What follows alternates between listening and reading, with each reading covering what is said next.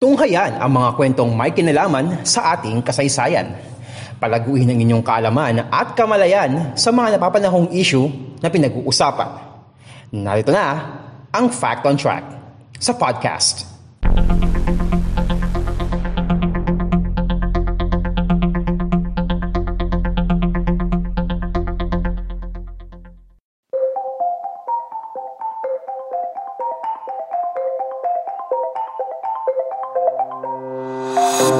kasaysayan, kalaman at mga napapanong usapin sa Lipunan Fact on Track sa podcast.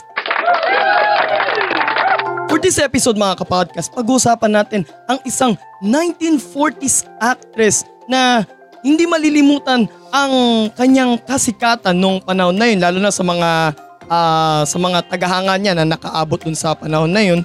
Pero yung sinapit niya at that time ay yun na dapat siguro yung dapat nating makalimutan. Ito kasing actress na ito ay hindi gano na pag-uusapan, ang parang pinag-uusapan lang is, yung about sa ah, sa sinapit niya. So, for this episode, pag-uusapan natin kung sino nga ba si Lilian Velez at ano nga ba ang kanyang malagim na sinapit.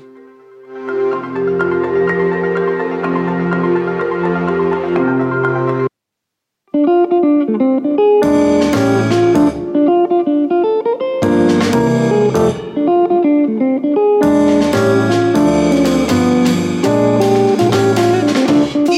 sa lungsod ng Cebu si Lilian Velez noong March 3, 1924. Isa siya sa anim na anak ng isang kompositor sa Cebu. Nagsimulang kasikatan ni Lilian nang manalo siya sa isang amateur radio singing contest noong kalagitnaan ng 1930s.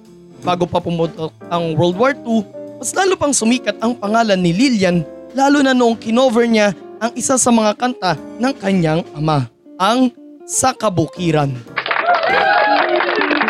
Sa industriyang kanyang pinasok, nakilala niya ang manager ng isang istasyon ng radyo at direktor na si Joe Climaco. Ang radio station kung saan kabilang si Climaco ang siyang nag-sponsor ng contest kung saan nanalo si Lilian.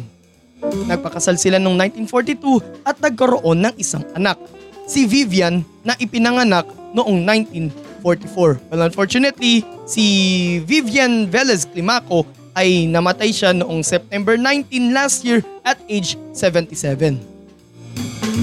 Nagsimula ang film career ni Lilian noong sumama siya sa Philippine Films kung saan ang kanyang asawa si Joe Climaco ang direktor sa mga pinagbidahan niyang pelikula tulad ng Binibiro Lamang Kita noong 1941 at Ang Estudyante at Sa Kabukiran noong 1947. Yung Sa Kabukiran, ito ay mula sa title ng kantang nagpasikat sa kanya.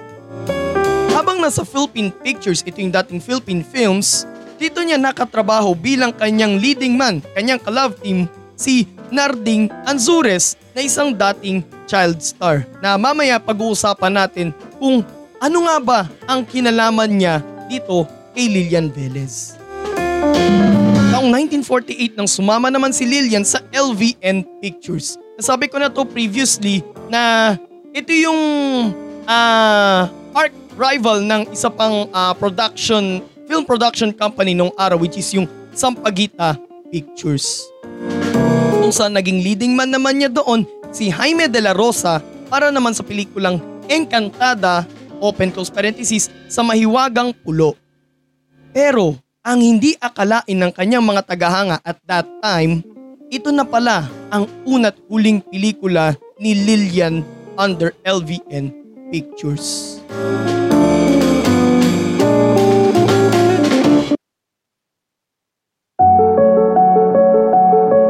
Matapos maging successful ang pelikulang Sa Kabukiran, nagpa siya ang LVN Pictures na pagtambali naman sina Jaime de la Rosa at Lilian Velez para sa Encantada sa Mahiwagang Pulo. Additional fact lang mga kapodcast ano, si Jaime de la Rosa ay ang bunsong kapatid ni Rogelio de la Rosa. Ang desisyon na ito ang siyang ikinadismaya sa part ni Narding Anzures, yung naunang ka-love team ni Lilian Velez. Na sa maniwala kahit sa hindi ay obsessed na pala noon kay Lilian. Hirap nun. Though kasi si Lilian ay at that time kasal na at may isa ng anak.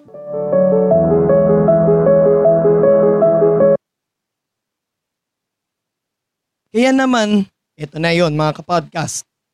Alas dos ng madaling araw noong ikadalawamput-anim ng Hunyo taong 1948, biglang bumisita sa bahay ng mga klimako sa Santa Mesa Heights sa Quezon City si Narding Anzures at dito na naganap ang isang kagimbal-gimbal, sorry pumayok pa.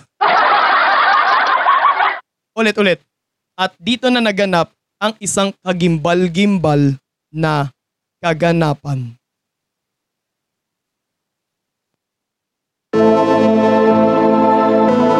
Dala ang isang army hunting knife, sinaksak ni Anzures sa likod si Lilian.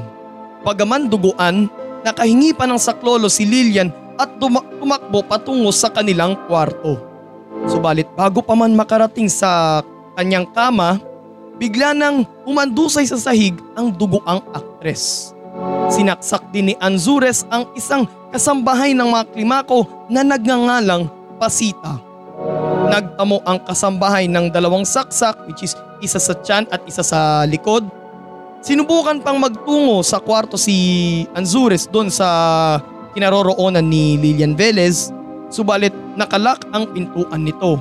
Kaya naman agad tumakas ang aktor.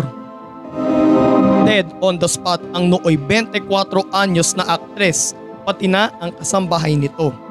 Ang krimeng ito ay nasaksiyan pa ng anak na si Vivian na isinumbong sa kanyang amang si Joe Climaco na pinatay ni Anzures ang kanyang ina. Sa gulat, hinanap ni Joe ang kanyang baril at nagtangkang magbaril sa kanyang sarili. Subalit inawat siya ng mga pulis at sinabi nito sa kanila na asawa niya si Lilian. Matapos ang krimen, nagtungo sa Santa Cruz sa Laguna si Anzures at nanuluyan pansamantala sa kanyang kaibigang nagngangalang Delphine. Alam ng mga taga Santa Cruz ang tungkol sa nangyaring pagpatay kay Lilian Velez at madali rin nilang nakilala ang dating kalove team nito which is si Narding Anzures. Subalit wala silang nagawa para maaresto, mahuli ang aktor. Samantala, petsang June 29, 1948, uh, three days after the incident, isinuko ni Delphine si Anzures sa alkalde ng Santa Cruz, Laguna saka itinurn over sa Quezon City Police District. Dito na tuluyang naaresto ang nooy 20 anyos na aktor.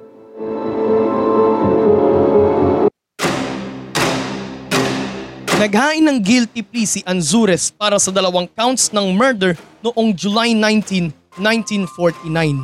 Sa korte, inamin ng aktor ang nagawa niyang pagpatay kay Lilian Velez at sa kasambahay nito.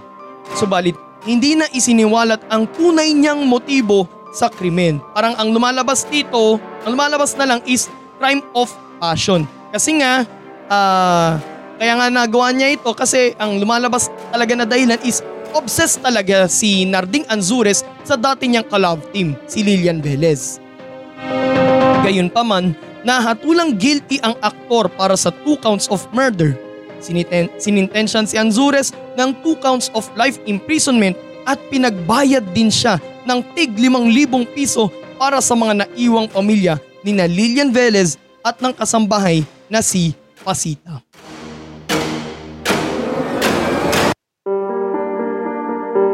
Nakalibing sa Manila North Cemetery ang mga labi ni Lilian Velez. Samantala, tinamaan ng tuberculosis si Narding Anzures sa kulungan. Ginawaran siya ng pardon ni Nooy Pangulong Elpidio Quirino. Subalit dalawang buwan mula nang lumabas sa kulungan, namatay si Anzures sanhi ng naturang sakit. Taong 1995 nang inilabas ang isang pelikulang Hango sa buhay ni Lilian Velez na ginampanan ni megastar Sharon Cuneta. Kasama rin sa pelikulang iyon si Cesar Montano bilang si Narding Anzures at si Joel Torre bilang si Joe Climaco. Ang pelikulang iyon ay dinirek ni Carlo J. Caparas.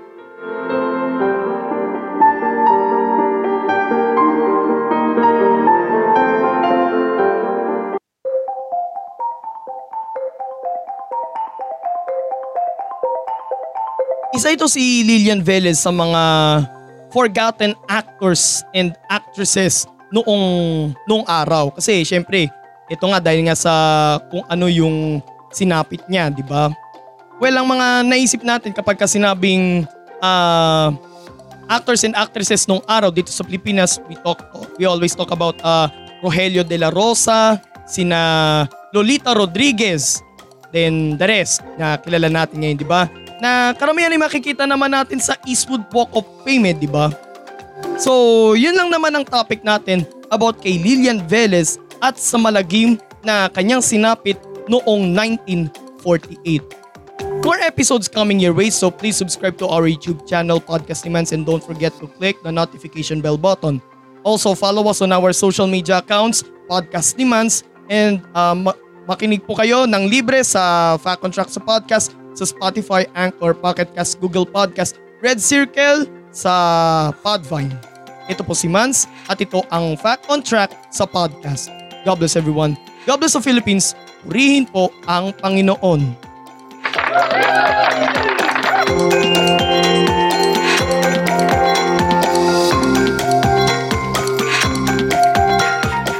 Inyong natunghayan ang isa na namang edisyon ng Fact on Track sa podcast. Maraming salamat sa inyong patuloy na pagsubaybay.